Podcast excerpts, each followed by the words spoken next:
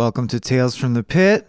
Michael Swaim here, going unscripted for the intro, which is unusual for this pod, and I'll tell you why. I'm in a weird state right now, y'all. I'm between things in terms of my mood meds. I'm on three things right now Lamictal, aka lamotrigine. I'm on clomipramine. I'm on risperidone. It's quite a cocktail.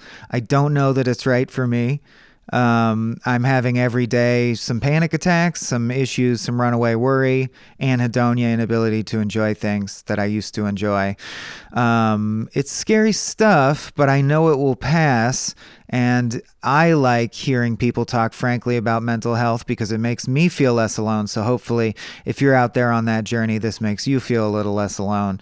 It is a tough road trying to find exactly the right mood meds if you have a physiochemical issue uh, because everyone's brain chemistry is so different. We know so little about the brain. Anyhow, I kind of wanted that out in the open because I struggle with my sentences a little bit in this episode, and that's why uh, I was very nervous while recording, even though I've done thousands of podcasts without being nervous for many years. I'm now nervous doing them until this issue gets sorted out. Um, so, yeah, be gentle. I think Jason brought a lot of great information to the table, though. And as warned in the body of the episode, I'm going to go ahead and start off with a reading from my novel, my novel, The Climb, that just came out. Uh, I'm recording the audiobook right now. So, here's one of the early portions of the novel. And then we'll get into a conversation with author Jason Pargin about the business of book writing. And I guess the only trigger warning you need is that it might suck some of the glamour and romance out of writing books for you, especially if you're someone aspiring to be a book writer. Consider this Upton Sinclair's The Jungle, but for books. Uh, we're going to get into it. It's going to get messy. We'll talk about what you have to do to sell your book nowadays. Um, and in really any creative field, what you need to do to get your brand out there in this new reality we all live in where TikTok is king for now till the next thing happens. And speaking of the next thing happening, I'm going to wrap it up here. So this is from The Climb.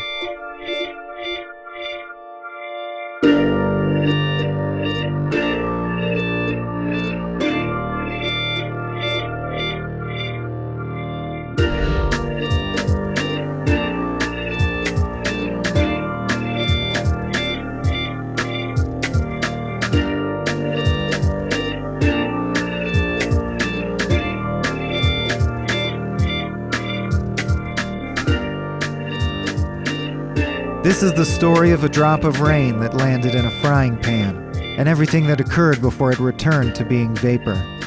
The first part is called Roots. Chapter 1 If you could sit very still and watch a tree grow from nothing, it would look like a firework. Pulling in energy with its starter roots, it would burst from the soil, thrust upward on a column of wood, and bloom bright and fierce in the sky for only a century or two before fading again having sown the requisite dynamite into the ground needed to birth the next volley of green explosions. If you could sit very still and watch a universe grow from nothing, it would look like a tree. It too is an explosion, already fading. But in the middle, there's a nice long cool period where the universe is just a tree, just a real dazzler hanging low there in the void. Well, so this book is about a person named Sino who lived there then, in that universe, at the very bottom of a giant tree just like that, nestled in the roots.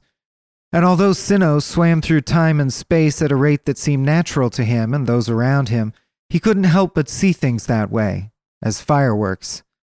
Sino could hear the trees exploding.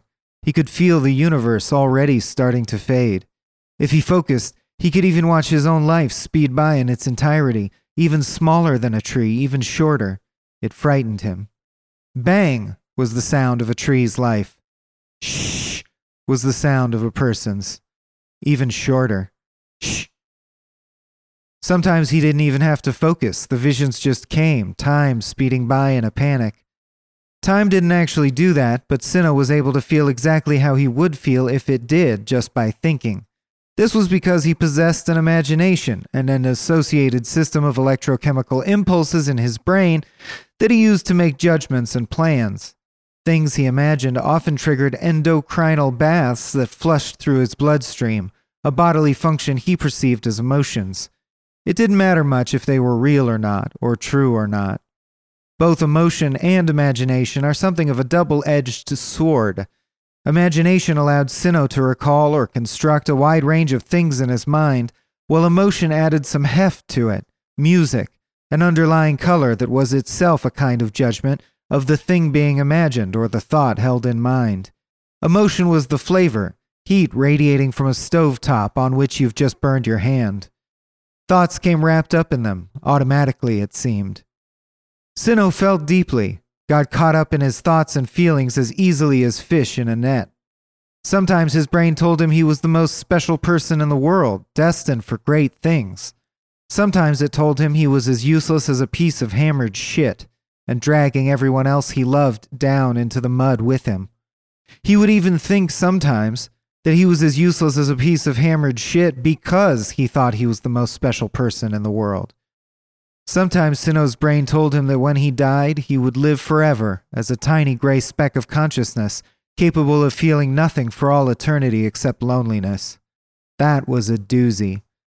The trickiest part was, whenever his brain told him that, it seemed just as true as if it were saying rocks are hard. That's how true this horrible thing seemed to Sinnoh sometimes. Lesson Your thoughts and emotions are rarely in sync with the reality of your situation, but your brain is more than happy to write a fun little story afterward to make you think they were. Chapter 2 These unpleasant thoughts would loop and loop so loud inside his mind that Sino often thought he heard someone behind him speaking them like an incantation or curse. Despite this, he was still expected to act pretty much reasonably most of the time and considered responsible for the outcomes of his choices. Go figure. It never mattered much what was going on around Sino either. Ever since an accident he suffered as a child, his outsized feelings and erratic thoughts seemed to come and go of their own accord. They were tidal swells, gargantua, tromping through the jungle inside of him. When it got really bad, Sinnoh's feelings could even control what his body did. He would scream and cry and beat himself in the head with the heels of his palms until he left lumps. Sometimes he was so full of the pain attached to the things and thoughts and people around him that he felt like he would dissolve.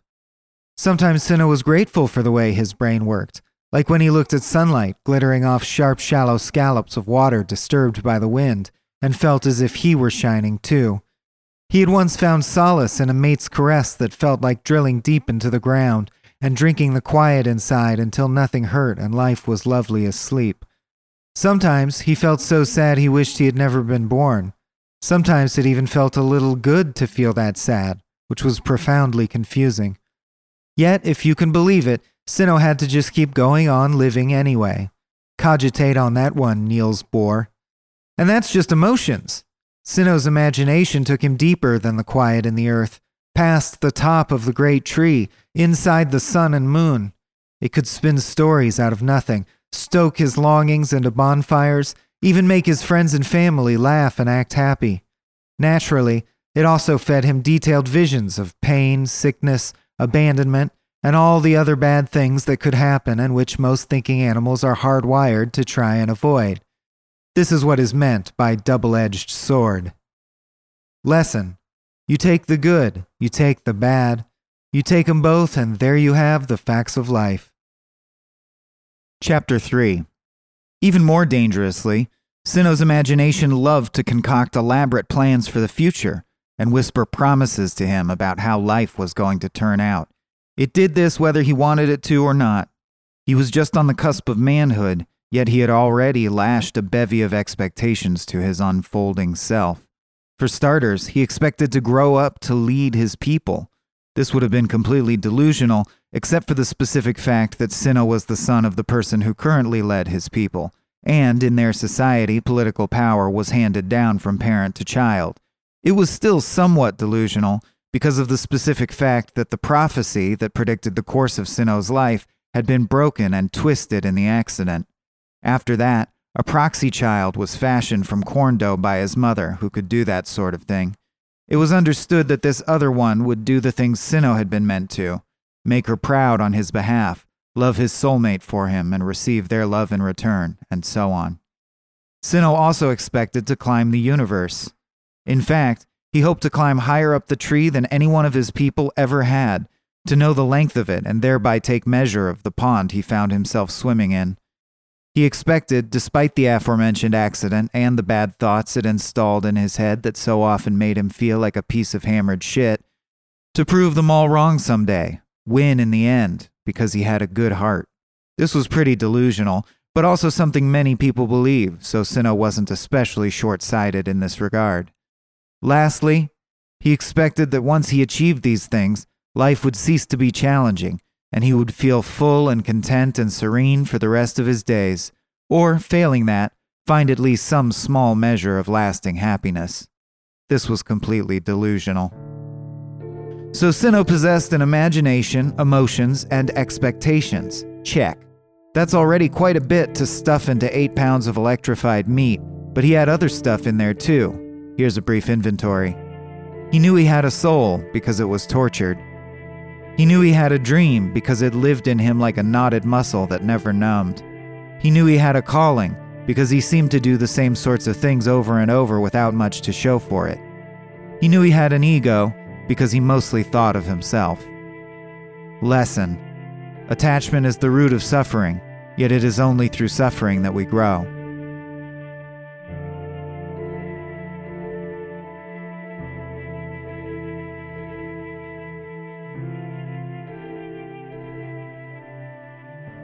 Hello, everyone. It's your trusty guide, Michael Swaim, and welcome to another episode of Tales from the Pit. Uh, you hopefully just heard some kind of reading from my book that I'm going to do, and I thought, how appropriate, let's talk about books and specifically writing. Writing's been a really rewarding career for me, uh, but it's not necessarily glamorous all the time or as fun as you might think it is from the outside.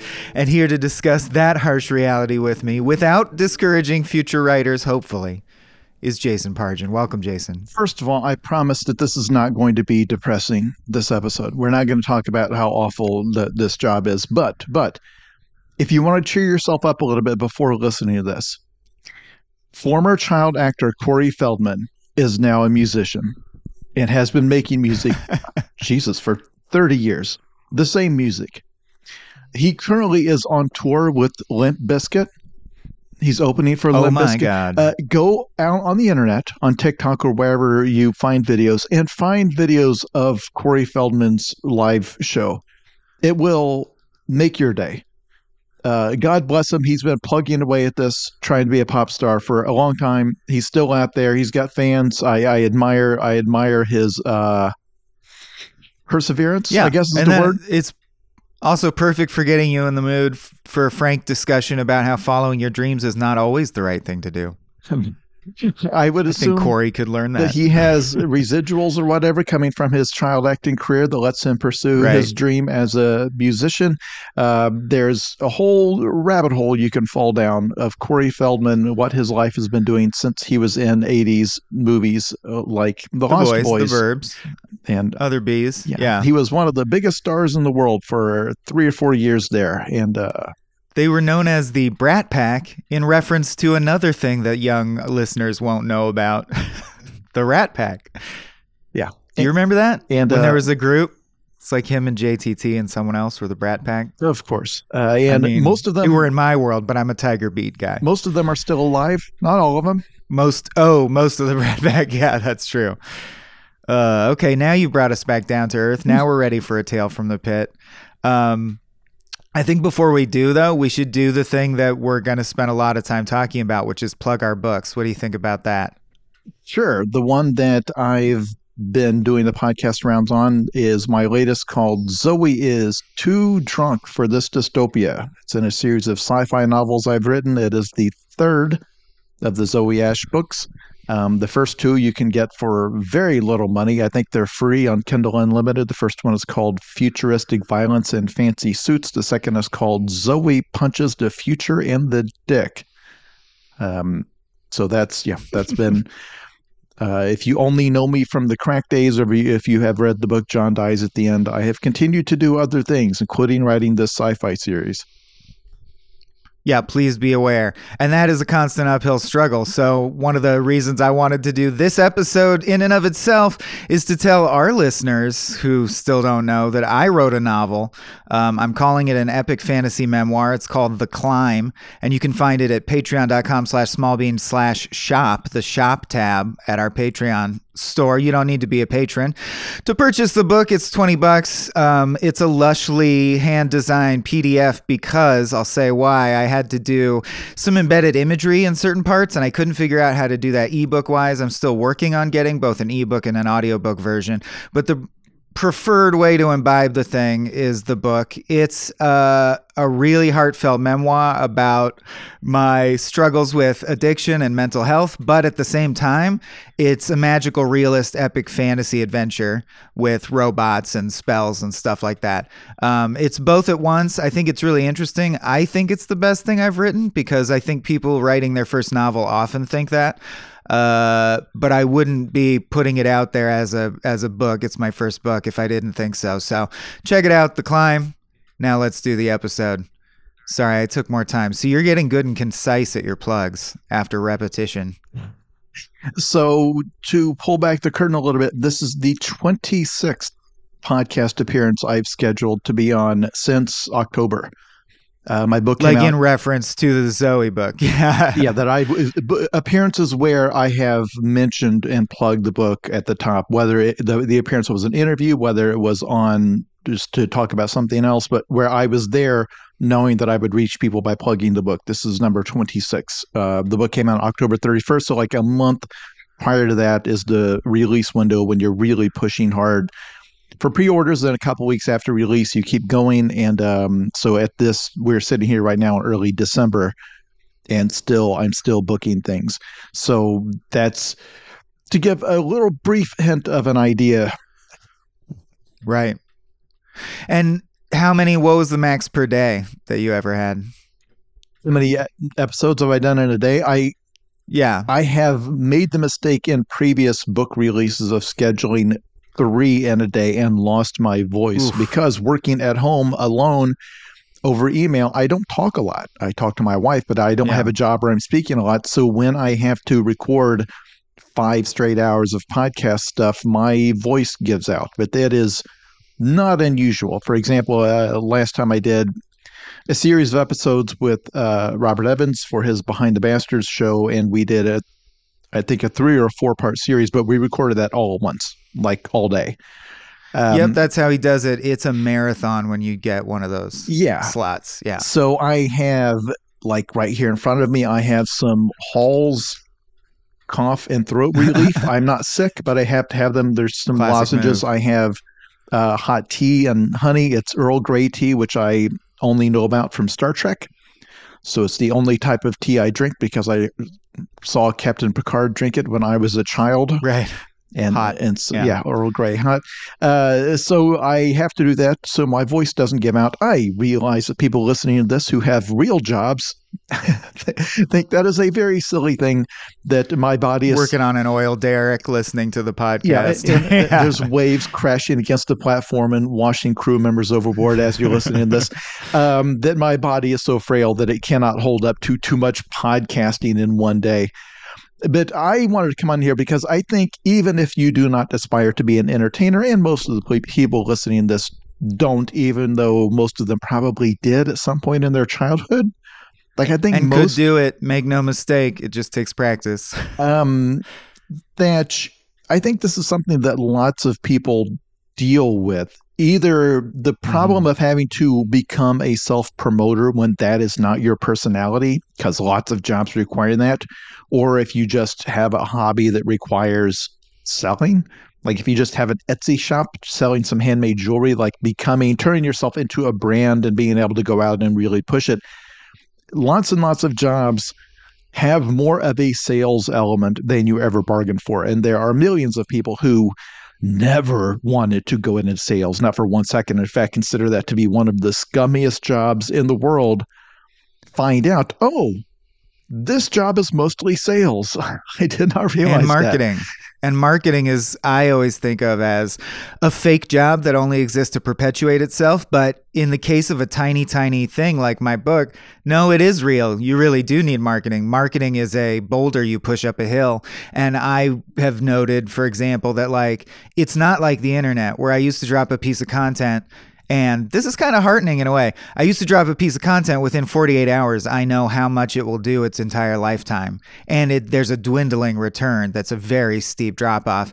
However, the book, it's like every time I mention it, I sell two copies. Does that make sense or track with your experience? Like I have to keep pushing it. And every time I push it, it does work a little bit. So I am on a, it's a never ending marketing cycle. Like I, I believe in this book. So I'll be selling this book for decade probably. And this is what everyone finds out about marketing something.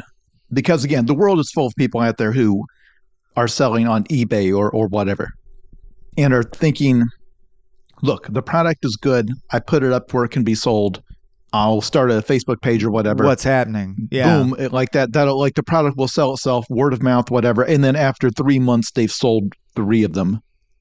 And it's like, oh my God, it's not just that I have to market this, it's that I have to do a hundred times more marketing than I thought, not to become wildly successful, but just to meet the bare, bare minimum to justify doing this at all. Continuing doing it. Right. So when I'm doing these podcast appearances, yeah, I'm not selling another thousand copies of the book. I'm selling another 25 or 30 and I but I can see that like I can see those sales come in. For example, on podcast appearances, almost all of those go to audio because podcast listeners are they like they see audiobooks as just another type of podcast. They, it's something they can throw on during their commute.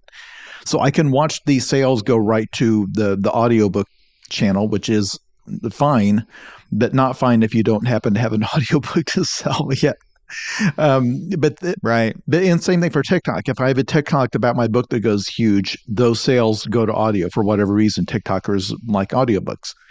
So you're you're not.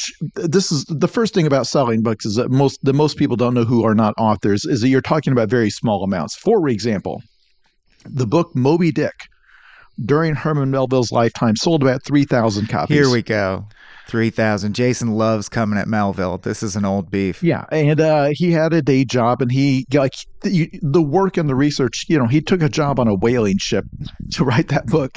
This is not something where like me where i just sit down and just pound out a story. I thought of this was research. This was you know he poured his life into this thing and it failed. Like critics were like eh it's got some interesting whale stuff in there. Like you read this book now every every line is poetry this is somebody who has poured everything about his life philosophy and uh, uh, like every word has been carefully placed exactly in the right spot. And the critics at the time like yeah, yeah if you like whales you might yeah you know. And so that that first week he, he put it out it probably sold a few hundred copies and over time it dribbled out. You know he at some point he got a report back from his publisher saying yeah over the last year moby dick sold 283 copies. And he died and of course since then it has been printed a billion times. It's sold however many hundred million copies. Gosh. But he, I always think about the people who die not getting to know. And it's fine. Fame is not everything, but there is something about knowing your art really connected with people and really like helped them or brighten their day or something. And to die and not know that you are one of the most famous novelists ever just after you died. it sucks, man. Every all of us would do this for free if the the economy worked that way. You right. just want yeah. to connect with people. You just want to you know, I mean, I gave I gave away John Dies End, my first book, for five years. It was free. It was just up online. Like I, I didn't even the ad revenue I was making off it did not pay my server bill. It was just up as part of my blog, and I gave it away just because I right. wanted to tell a story to these these strangers. That's one of the things that when young writers approach me, often the thing they say is, Hey, I'm working on my first book. How do I like uh, what are your tips for marketing this for like, like from when I put it up to sell? It's like, man, are you even sure that it's good yet? Do you even know how to you haven't finished writing the book? Or like yeah. isn't your first impulse to tell the most amazing story possible and then worry about it's like you're coming to me you haven't even finished the thing and you're talking about well, like what what price point should i put on it what uh, what do i you're already th- thinking yeah. in terms of what, how you can make this your second job it's like man i I, I had to I spent five years, you know, rewriting and editing that book that I had given away for free. And that was like learning how to write. And then it right. someone came to me and said, Hey, do you want to put this into a print edition? And then somebody came to me and said, Hey, this should be a movie. Um, so it's I feel like this happens a lot where people kind of are thinking in terms of purely like, how can I make this my job? It's like, man, I'm not sure you want that. Uh, do you, isn't, if you. Well, you know, what's interesting is it's easier to go the other way. For example, I've sat on many panels or judged many art things. There was a time where we did this through our cracked associations. I would be sent to conventions and judge like pitch materials and and sit on a stage and decide what move forward. And the people who succeed actually you can succeed with the reverse. If you love selling and you're really pushy, you can have a bad book and do great. Selling is more important than the book being good. Like as much as I don't want to admit that, that seems objectively true, right? Well, that's kind of the thing because there are different personality types. For example, do you consider yourself to be a competitive person? Do you like to compete? No, opposite. I hate, I get uncomfortable when competition rears its duplicitous head. Okay. That have you, when you worked with, let's say, Soren, uh, Soren Bowie, for our former Cracked associate. Mm. And if mm. you ever got into a case where you were in some sort of a game or a trivia contest or something with him, have you noticed how competitive he gets and how much he clearly that's like what he lives for? Yes, of course. And you he's legendarily that way. You realize, oh, he and I are living different lives. Okay, so, one reason why the media landscape is the way it is, and one reason why creative people are the way they are, is that most creative people do not like to think of themselves that way. Like, I realize that the the hyper masculine guys, you know, like Joe Rogan, will talk about you know competition and winning things like that. But most creative people, artists, progressive types, they don't think in terms of I'm going to conquer this industry. I'm going to destroy my fellow comedians and rise to the top. They they my script will crush you. Yeah, it's they don't like to think but they all of them find themselves in what is objectively an incredibly competitive industry. And I mean that just mathematically for every full-time job in the industry there are thousands of people who want that job. So, like selling your right. book, the issue with trying to sell a book is that something like 5,000 books are written every day, most of them not published, but they're published for free online. And you're in a media landscape where each and every one of your readers has an infinity of other things they could be looking at. Again, many of them completely free. You don't think of okay my book my sales pitch has to conquer all of these you know i have to convince them to look at my book instead of looking at pornography. So that's my competitor. You don't like to think that way but that is literally i have to convince them to type a URL into the URL bar and go to it. That alone is so hard to do. And we know this from Cracked and looking at analytics and stuff. And we knew it before, right? Because people who do mass mailing will report what, 1% open rate. And then a 1% of that will get back to you or do something about it or fall for your scam. Uh, so yeah, it's really minuscule. The num there's a big hurdle towards getting someone to type something in, hit it, click around, put in their payment information, and hit enter. Like that's it's a scant few people who will do all those steps for you.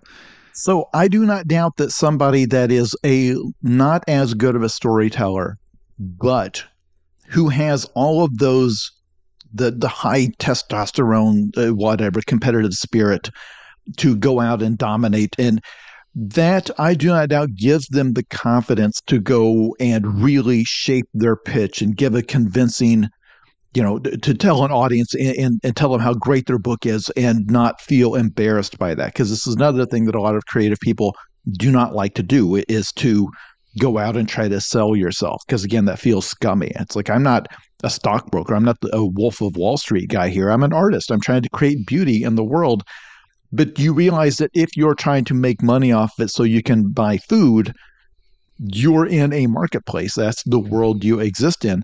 So i do not doubt that there are guys like that who are lesser storytellers or whatever. And hollywood is probably dominated by a lot of people that are some combination of decent writers and great sellers of their writing because they're the ones who can walk into a meeting and it's not their script that left an impression, it's them that left an impression where they will say, okay, well. One of the.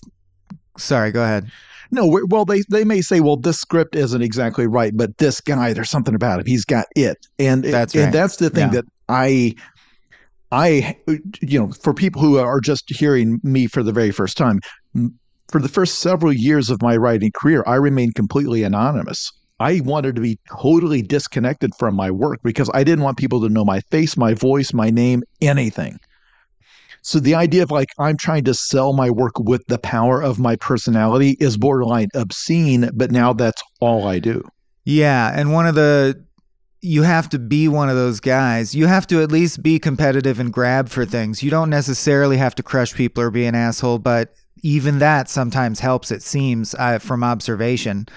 I don't do it, but I see people succeed that way. And I guess one of the worst thoughts I always have or come back to in my life is in the natural selection way, where whatever propagates itself, it just stands to reason there will be more of that.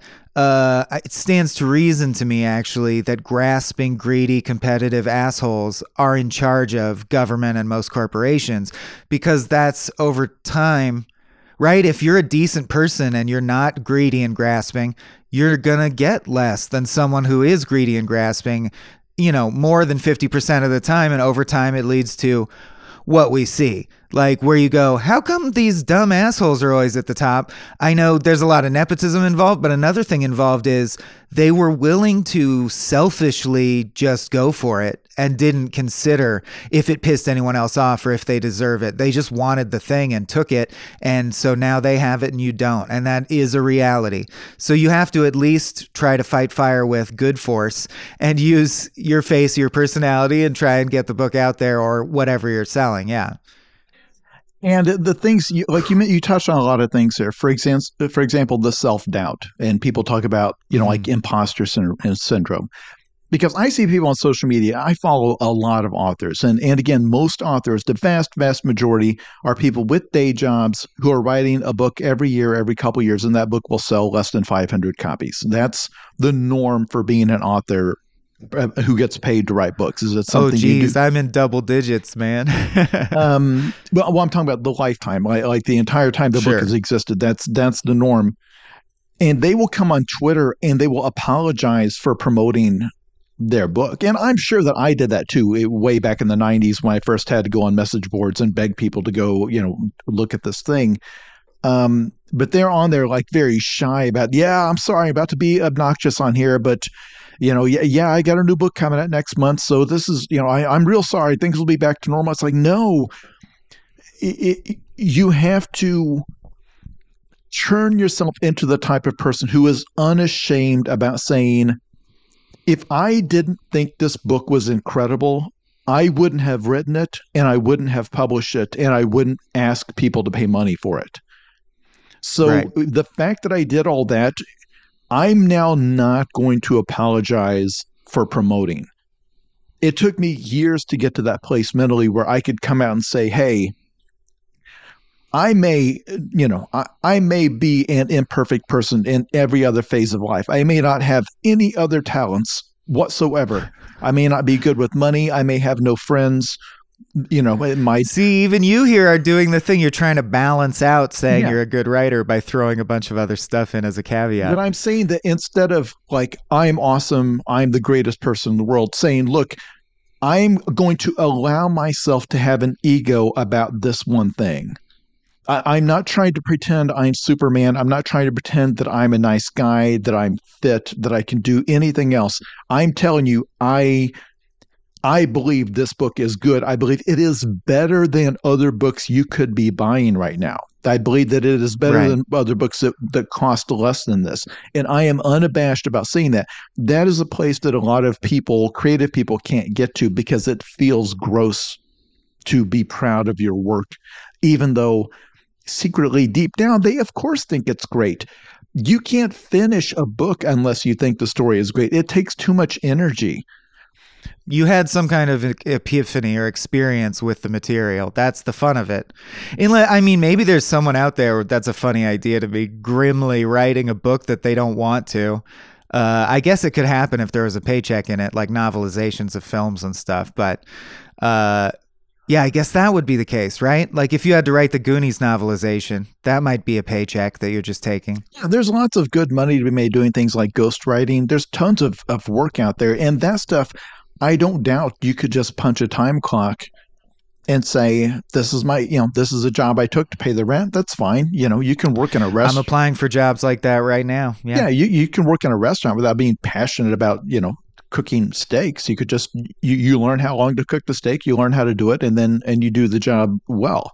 And that's fine. But, but for the most part, somebody that is, that has a job and in some cases children, and they're devoting their evenings and weekends to writing a novel that's got autobiographical elements or you know and and it's talking about something they care deeply about by the time that sucker is finished yeah they're proud of it and yeah they ideally they would be able to borrow a little bit of the ego my you know of the egomaniac jerk and go out there and say hey this let me let me tell you why this story is compelling. Let me tell you why this story is amazing. And do things like, you know, some of the promotion I do and, and you're doing right now is where you'll read a piece of your writing, do a reading on, on TikTok of your own writing. And again, there are some people that would be mortified to do that.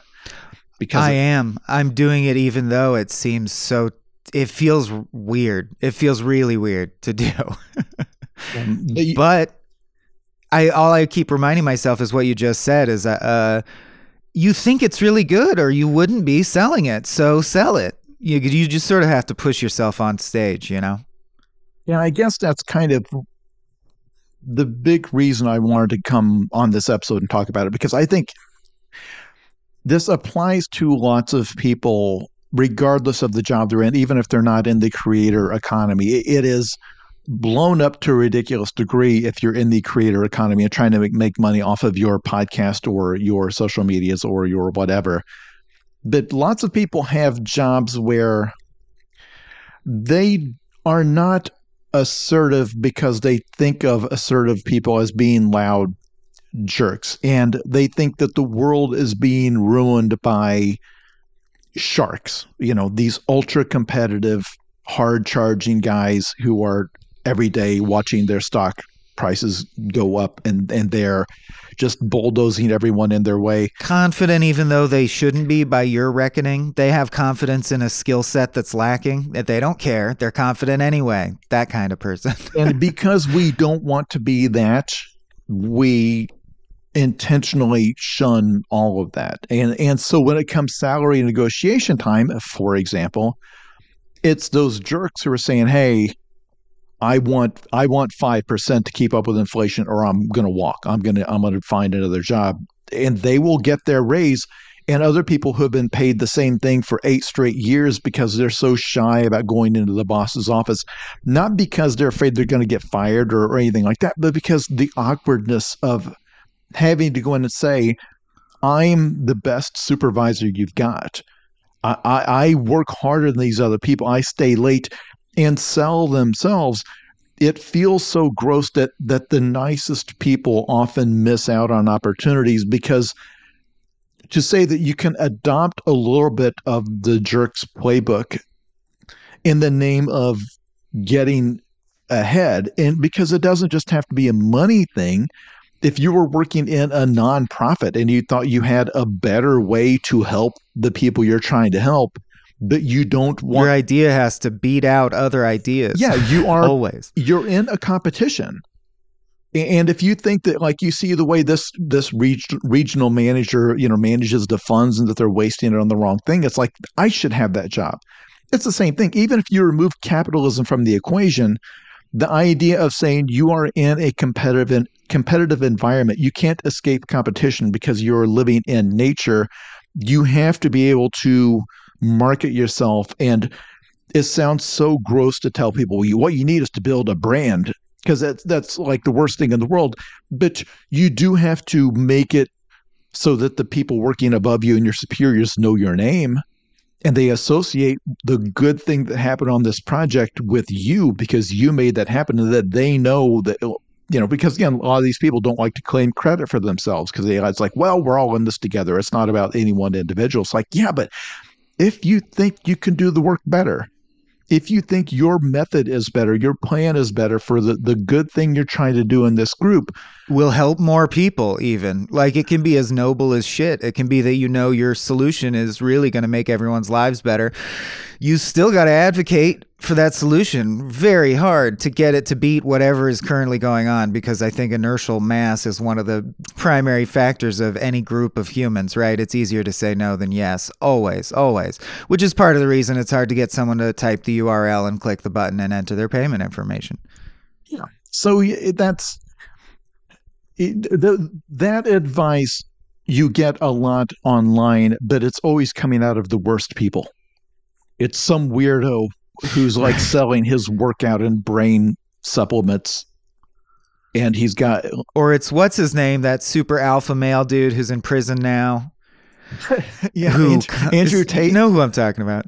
Yeah tate tate. Is andrew tate is the guy telling you what we're telling you. Like we're agreeing with andrew tate right now and that doesn't feel good right? There should be people saying hey go ask what it was like to negotiate with gandhi or Martin Luther King, any of the great, you know, this great person helped this marginalized group. Ask how timid and passive they were in their negotiations, in right. meetings. And the answer yeah. is no. These people were bulldozers. They, you did not get in their way. They had a temper in most cases. They were relentless. Uh, and yeah, they built a Driven. brand. They would not have said that but they they built an idea for around themselves so that their names meant something that their face meant something and their voice meant something so that when they went to advocate for their cause it meant something and they had an element to them that I hate that this has been associated with like right wing capitalist types uh, because everybody needs mm-hmm. it. Everybody needs a little bit of the the the ability to sell themselves. Yeah, it uh reminds me of like and it's any context that it crops up in like you were saying it doesn't matter if you're post scarcity star trek world. Speaking of which did he have to say earl grey hot? Does anyone drink earl grey iced? If you drink iced earl grey tea let me know. Um, but my point was just that this sort of comes up in any context. I'm thinking of late night talk show hosts, and I have enough friends of friends that I hear stuff about late night talk show hosts or daytime. Look at Ellen DeGeneres, famously, this happened with. But even like your nice guy characters, let's say Stephen Colbert, John Oliver, people like that, again, the situation is if you ask people who work with them, they go, not when it's business time when it's business time, he doesn't fuck around. And that's what you tend to hear with people in super advanced positions. And I guess that relegates me to somewhere in the middle, which is fine with me. I can be content with that because I don't think I'll ever be that guy. I can't. I can't grab for. It feels too wrong. But there's a place in the middle, right? And it's like Jason's saying, it, you need to be proud of what you're doing. Slash, if you're already proud of what you're doing, then there is no shame in advocating for it, and you have to do that unabashedly. What would you like to do long term? What's your what would you like to be doing 20 years from now? Uh, uh either making movies or writing novels, either one. Do you we say making movies, do you want to be in the movie or do you want to be writing writing the movie and directing? No, it? writing. Writing screenplays. I wonder if the listeners are surprised to hear you say that, or the ones that maybe that I brought to this and, and only know you from the video work you did at Cracked, that they that your favorite thing is not performing on camera. what I'm doing. Oh, performing. Oh, yeah, that might be interesting to people. It goes writing, then editing, then performing. Uh, although, if it was acting on stage, I would flip it. Acting on stage is infinitely rewarding. Acting for camera is highly technical and annoying. Would you agree with that, Jason, from what you've done? See, here's the thing. I wish I could go back to the 90s internet, not the the racist internet, the 90s internet where it was all text based because that's where mm-hmm. I found myself because I, you know, I was not a successful in anything I had done. And then I got on the internet in the late 90s. And it's like, man, you can just be whoever you want to be on here. And I started using a pseudonym, a, a number of pseudonyms, eventually landing on David Wong, which is a fictional character I had created. But the idea that you could remove yourself from it. So your work was being seen, but you were not subject to scrutiny as a person. You you were not being perceived by an audience, right? In your personal right. life, your your face, your body, your hair, no one's judging any of that. It's just your ideas, your humor, and that was amazing because it was like this world where only the ideas mattered. And that's where I made my name. You know, I started going viral yeah. as a blogger in the late 90s, early 2000s. And I started writing my first book online. And people did not know that I was married. They didn't know where I lived. They knew nothing about me.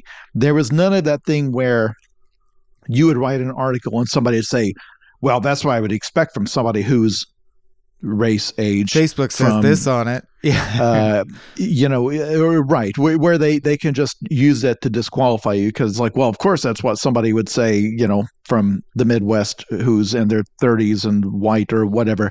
No, it's like this thing I wrote stands on its own. Take, take it or leave it. And I loved that. Mm-hmm. So as time went on, eventually the internet became more image based.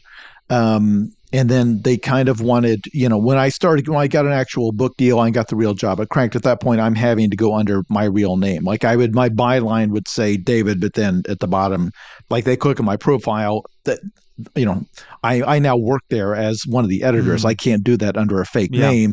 And then when I got the first book deal, same thing. We had a pseudonym, but on the about the author page, it just says, you know, Jason Pargin is blah blah blah.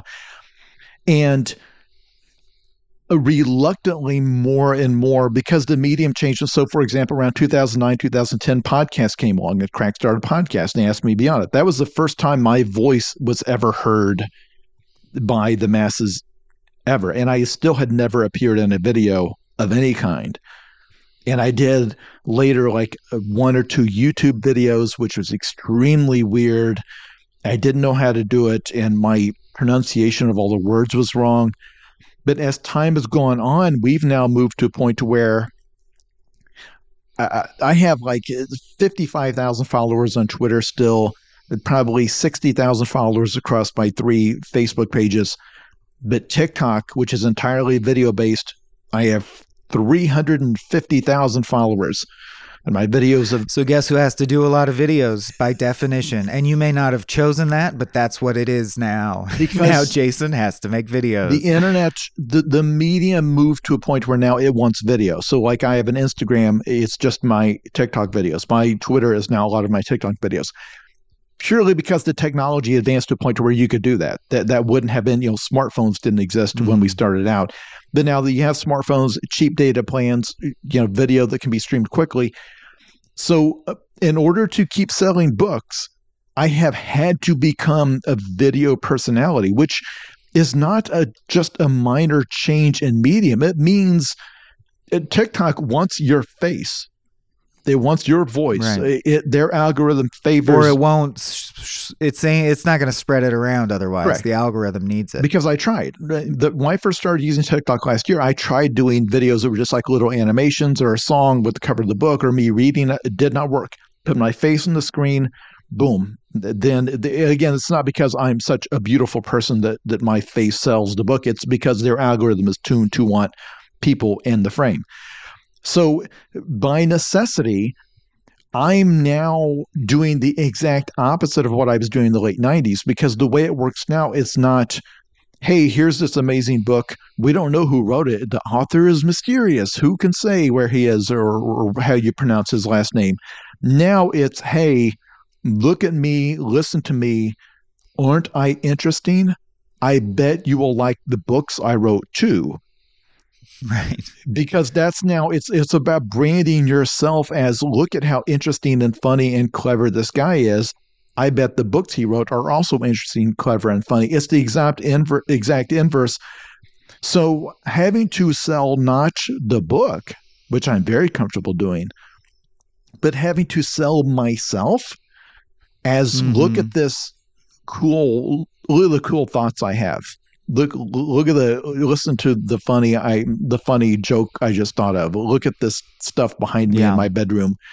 Don't you want to be a Don't you think a whole book of this would, be, good? yeah don't you want to be a part of this because that's like the influencer model of of selling things right. that's how everything is sold now you know mr beast has a line of candy bars and Oof, I knew we were going to bring him up. yeah. hamburgers where the whole thing is like well if you like this guy's cool videos surely you'll want to buy his candy bars You'll want his keychain or what? It doesn't matter what. Yeah. It- you've bought the brand. Yeah. and that to sell a book that way sounds like madness because it's like this is crazy and i want to say again if i could turn back the clock to like stall technological progress where it's all just a blog based internet i would do it but the reality is if i have most of you listening close your eyes and picture mark twain you can do it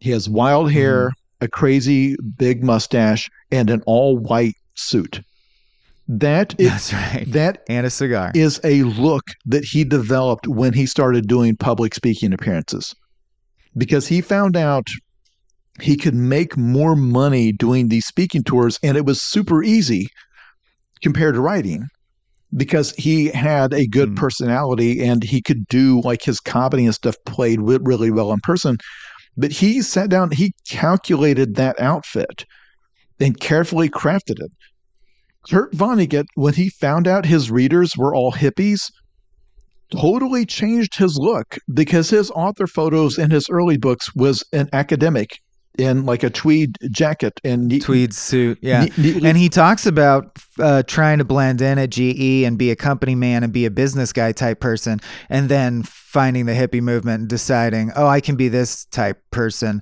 So I just think it goes to show that it's a conscious reinvention. Yeah. he obsessed over his author photo when he changed his look because he needed to Right. look scraggly and scruffy and, and like a, a counterculture type instead of someone who had sweaters. Now he has sweaters. who had worked really really hard on his craft and and worked really hard on editing his stuff because in that era it became cool to say you're like Jack Kerouac like I know I just sat down and got high and on I, I did a bunch of shrooms and just typed for 84 straight hours and this novel popped out it's like well no in reality it's relentless work and editing and word choices and changing and revisions and going back and forth with your editor it's a very business like thing but in each of these cases, they knew that they had to build a brand. It- and they, I think you're they're okay doing that because, again, the work is life changing. These books are incredible. They, he knew his books were great, but also knew that knowing who wrote the book and liking that person and playing a certain role in interviews I think most authors eventually reach a point where they realize this is important. I, and, and you know, like Stephen King plays up, you know, he had the- at his mansion, the gates in front of his house had like a bat or something on it. It's like a, some sort of thing, like a horror author lives here. Really trying to play up, you know, and you'll see other authors where they they'll dress kind of like like rock star clothes, like I'm a, I'm a, a punk weirdo or whatever. This is part of the it's part of the business and it runs so counter to how I've always lived my life because I was not this guy in school or anywhere else. But I just had to learn how to do it. I'm not a young person. I'm I'm you know, I'm going to be 50 before I I know it. I didn't want to do comedy per se. I thought I would write uh, sci-fi and fantasy, like thrillers uh, or drama. Uh, so it is interesting the way that life will just open up an avenue that's too juicy to not pursue, and without. At least for me, I didn't have the foresight to consciously go, oh, the rest of my life, I will probably have the most traction in comedy now because that was my first foot forward. That's how people know me. I basically have to write comedies now. Like we're making a movie right now, and I could not make the movie if it was a straight drama or a sci-fi thriller. It wouldn't have gotten funded because who am I to do that? Uh, and everything in life is built on every previous thing. So I would essentially be starting over from scratch if, say, I wanted to start selling sci-fi spec scripts. Um, and people do it and there's even been examples of success, but I don't think that means what you think it means. Uh, it's easy to think. I don't know. I, I'm guilty of this. I'll always look up on Wikipedia and find, well, so and so was older than me and did less work and their thing's big. You know what I mean? But uh, that's such a fool's errand because ultimately, like you said, you, there's just the work to do and you have to unabashedly do it. Can I ask, what is some of that crap work? Like you talked about the you talked about endless podcasting but i know you also put a trailer together and i was surprised to find out you did that yourself. So like what are some things that you do yourself that people would probably be shocked about that are specific to books? Well i run all of my social media myself and because social media is no longer just all concentrated on facebook it has totally splintered there's a bunch of it and it's all in a different format. So I have the TikTok that I do three three to four videos a day. And it, the ones that don't hit, I, the ones that don't hit, I just delete. That's why you have to do multiple ones. You're waiting for one actually. Um, and then I still I post on TikTok uh, on Twitter uh, slash X every day. Um, the Twitter alternatives, Threads, and Blue Sky I both post on every day. I have three Facebook fan pages one for the John Dies at the End series, one just for me as an author, and one for the Zoey Ashe series. I update all of those. I have an Instagram. I have a Substack newsletter where I do my old school Cracked style columns at uh, jasonpargin.substack.com. It's free. Uh, I have a mm-hmm. YouTube channel. Mostly it's just my my TikTok videos. I have a mailing list newsletter that's on on my link tree. It, it's on there. I have a Goodreads account that has a built in blog that I update. And I have a Reddit account that I keep active because I do like occasional author AMAs. Uh, for example, when the book, the day the book came out, it didn't ask me anything on the Reddit book subreddit and got 430 mm-hmm. questions, I think, and sat there for seven straight hours answering as many as wow. I could. So I update all of that myself. Um, and that's the thing is that you find when you grow up that lots of jobs the shocking thing is that the thing you think the job is about is a very small part of the job. Like being an actor, maybe 25%, maybe less. Yeah. yeah like if you're a full time actor, the amount of time you actually spend acting is microscopic, and the rest of the time is travel, promotion, all that stuff. So, same thing for me. Writing is like 15% of my schedule, the other 85% is the promotion stuff. So, the trailer that you can find on my YouTube channel and on my TikTok and all of those video platforms. Um, there's a guy who, a fan of mine, lives here in Nashville. He worked, he did like music videos for various musicians here in Nashville. Has been in uh, like corporate video production for many years. So he has access to all the stuff, and I just pay him out of pocket. I write the script, and then we go back and forth as he makes prompts and storyboards and does all the stuff. It takes about a year. We start working about a year before release with the the Dang. general idea, and then he'll just slowly because again he's doing the a lot of the effects work himself, the the sound work, all that stuff has to be done just kind of piecemeal on weekends because he has another job, of course. Um, but that's something that I just do myself because I want control over it. Uh, the publisher does some promotion stuff for me. I'm not saying they don't do anything. They I I get more from the publisher than most authors do from their publishers. But promotion, the way it works now, has to come from the author because mm-hmm. the podcasts want me.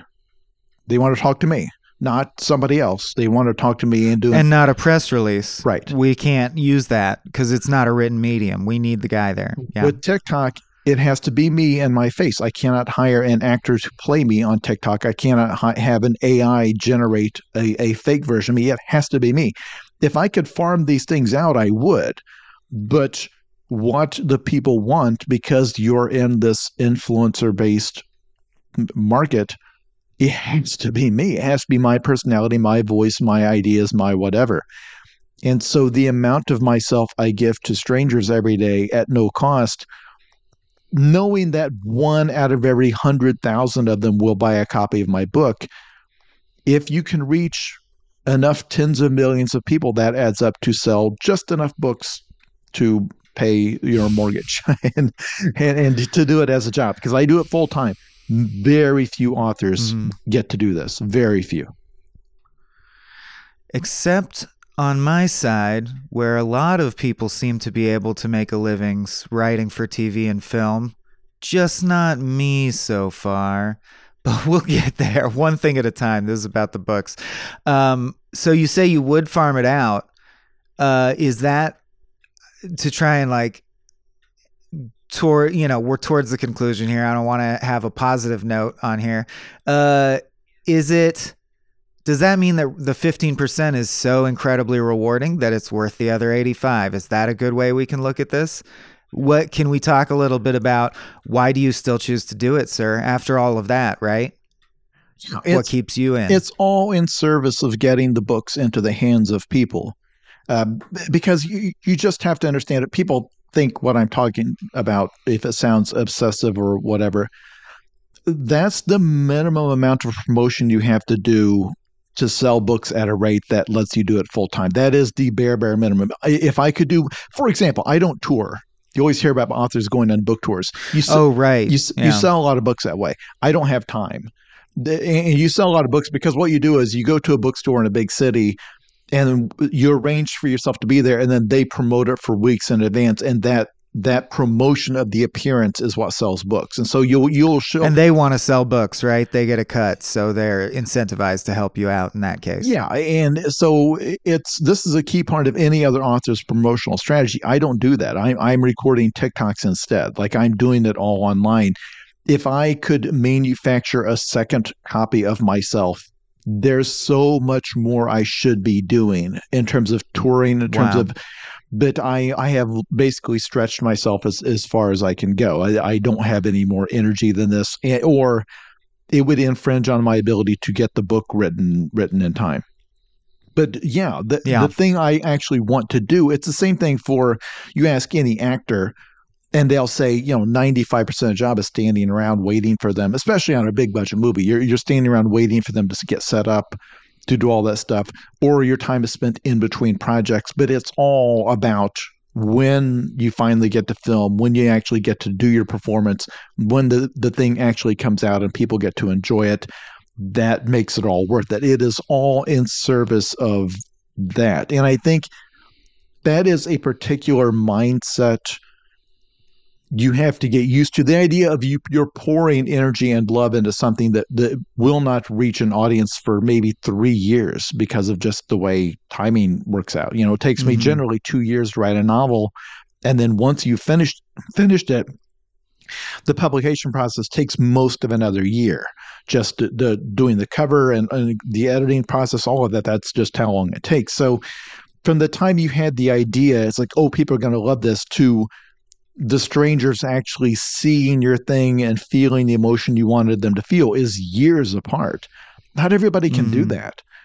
But all of that time you spent, you know, all that energy you put in promoting all that, it's all for that moment when the thing actually goes out into the world and people are reading it. And then, as we mentioned earlier, it's not an instant gratification thing. The, the, the book that made my writing career, John Dies at the End, again, I wrote it, I started writing it in the year 2000, started posting it. And it floated along. Uh, I did a little bit at a time for five years, giving it away for free. I sold the film rights in 2007. At that point, I don't know, maybe four or 5,000 printed copies were in existence. Everybody else had just read it for free on the internet. And then I got the actual book deal to release it in hardcover it came out in 2009, I think. Mm. So you, are talking about most of a decade from I just got from to, when you had the idea. This weird idea for a, like a weird like like I had in my mind the tone of this thing uh, of this kind of comedy, but it also gruesome horror story. to it becoming a hardcover release, you know, worldwide or in multiple countries, it was about a decade. And it slowly grew. Like when it got into print for when I started doing it, I self published it and sold like a, I don't know, a thousand or two thousand copies. And then a print on demand publisher picked it up.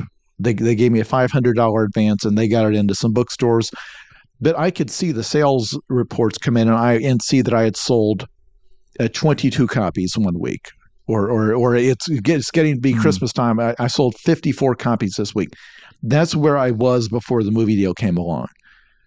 So it, it was a thing where, in my mind, I would occasionally see that and realize, okay, this is this is just a little hobby I'm doing. Uh, you know, I, am making a dollar mm-hmm. off each of these it sells. It's not even paying my cable bill. Um, but that's okay. If people are reading it, they're enjoying it. But the idea that I could get to do it for a living was laughable. And if I hadn't gotten that the the movie deal, which was a one in a million shot, uh, I, I wouldn't be doing it for a living. I wouldn't be here today. I, I got, you know, despite all of my relentless promotion and the crazy work hours I, I work, I still wouldn't be here without that that break. Yeah. Oh, it's tough to hear, but I've heard it a million times, which I guess evens out the odds statistically speaking. But uh, almost everyone who finally makes it to a place where they really want to be or one of those really coveted roles, uh, if you talk frankly with them, they will say at some point, it was a one a million shot that I never could have predicted. There was some step where something happened. You know, actors call it the big break, but I think in every career, there's uh, if you end up escalating your position, it's because there was some kind of crazy, unlikely thing happen. Because the grim reality is that we don't have a lot of social mobility in this country, even though that's what the whole system is supposedly based on. But I do find that uh, we all note that it's wild when someone from humble beginnings makes it big. That's like a thing to remark upon. So um, it's a tall order. But I know if people are anything like me, you want to, you want to connect, you want to make your mark in the world, and if it's through art, then you're sort of relegated to doing all this stuff that we just went into. I'm trying to do more and more of it for my own book. Um, but, you know, even at Cracked, we were, of course, following analytics, doing what the algorithm said. Didn't always work out for us, but but we tried. Um, yeah. Okay. So we said the good, we said the bad. There's the facts of books. Um, I think we should plug one more time before we're out. Jason, where can people? I guess they just Google the name, right? Just search for it. Yeah, I my username is Jason K Pargin P A R G I N on all of the platforms. That's my my TikTok K, name, which would probably be the first thing that comes up. Yeah, I don't know why I had to start using it. I think I found that one of them somebody had already taken Jason Pargin, so I had to throw the mm. the hmm. middle initial in there. But Jason K. Pargin, on Twitter, the Twitter clones, uh, Instagram, TikTok, of course, is the big one now. Far more people at this point have seen my TikTok videos than everything else I've done combined, including my cracked articles, including reading your books. Yeah, oh, right? oh, oh but it, dwarfs, it dwarfs reading the books. It's not even. It's not even close. Uh, yeah. In terms of things that people have seen from me, number one is TikTok videos. Number two is the John dies at the end movie which has played on cable and Netflix for you know now a decade and has been seen by tens of 1000000s mm-hmm. of people. And then below that is my articles at Cracked, and then far far below that is people who have actually bought copies of my books over the years. Um, yeah. So, but yeah, it's you can find me on any of those, and then you go into my bio on any of them, and it's got a link to all of my stuff, including the Substack and the the email newsletter. It's all got a giant list of all of the twelve or however many platforms I maintain every single day to to sell enough books to keep to keep doing this full time. And also, I will say right now, I do not for the re- expect that for the rest of my life I will get to be a full time author. That is not the normal way that happens. Most people mm-hmm. like I'll have to get a day job at some point and in fact i only am doing writing books full time is because the Cracked job went away it basically they restructured my job into something else and I, you know, peacefully walked away. But that right. I, that was never my plan. My plan was always to have a day job that gives me health insurance benefits, 401k, and then write books on the side. And then I just figured I would just save my my book money. Uh, I am doing this full time because it kind of just planned panned out that way happen way. that way. Yeah. That's the other thing is it just happens a way. Uh, I go into this a lot in my book, which is called The Climb. You can find it at patreon.com slash smallbeans slash shop. Um, you can also find a demo there. I called it a demo, but it's the first 50 pages for free, so you can read that and see if you get hooked. You also heard a little bit of it at the opening of this episode, so I think that's all I can do to plug. Um, thank you again, Jason, for all the. Jason sent me such like a wall of almost a whole article of great advice and ways to plug the book. So I really appreciate that, and I appreciate you taking the time today. Yeah, I hope it helped. I hope it helps somebody out there uh, who is in a similar situation. Uh, please be get get used to promoting yourself. Uh, it- it's it feels gross. You don't have to sell your soul. I, I feel like neither of us have done that. We've tried to, even in our promotion, tried to be tried to make it fun. You know, tried to Yeah, no, making your TikToks are not. yeah. That was my other question actually before we go. How often, because you said you post on Twitter and its clones once a day, how often is it a plug and how often is it just a joke to engage your audience? Oh no, it has to be it has to be about 95% free content, 5% plug. And even that's being Right. being aggressive. Like if you go on my TikTok, you'll you see you know pinned to the top. That's what I'm saying. Your TikToks are not plugs. Yeah, They're fun but that's that is also the economy is, is you grow that following and then you slip in a sales message because TikTok knows when you're promoting. And if they detect you promoting, they will kill your account. They I know it seems like the world is full of people who are promoting. Um, the platforms don't want that. They, they if they detect people leaving Jesus. leaving the platform, which if they click on a link to buy your book, they have left the platform, right?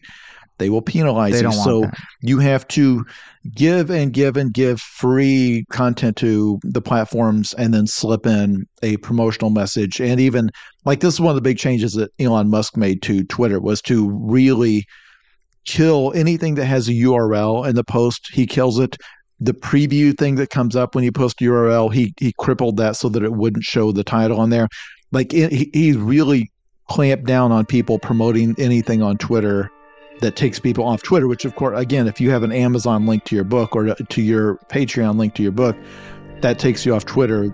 It's specifically set up to stop fighting against me all the time. Yeah. But as you say, I gotta try. Like you gotta do it anyway because you gotta try. And if you slip it in, sometimes they'll let you have a modest hit with a publicity tweet. Uh, but I have also noticed that you have to give a preponderance of just funny shit, or it starts turning against you. Oh, the machines! The machines are here. Um, I think that's all. As I talk into a machine, uh, connecting with my friend over a machine about how we all serve machines. That's where I'm ending this episode. I hope you're not. And if you're out there uh, struggling with any portion of your job, just know that you're not in it alone. Everyone struggles with most of their job, even jobs that seem cool. They are cool, but there's a bunch of bullshit to wade through. Um, yeah, I think we're out. We did the plugs. We're good. Jason, thank you. Listener, thank you.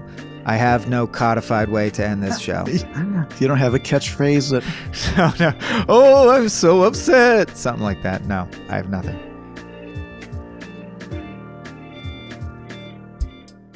Hey, this is Abe from the Small Beans Network. You heard at the beginning of the episode an excerpt of Michael Swaim's new novel, The Climb.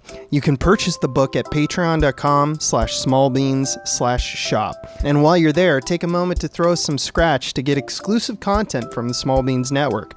For five American dollars, you can get two new episodes of One Upsmanship, episodes of Star Trek The Next Futurama, and Spiel Boys, as well as behind the scenes updates on the movie we're making this year, Papa Bear, a semi autobiographical coming of age story for Michael Swaim about his father coming out as a gay furry when he was 17. Plenty of heart and jokes and content over here, so swim on over.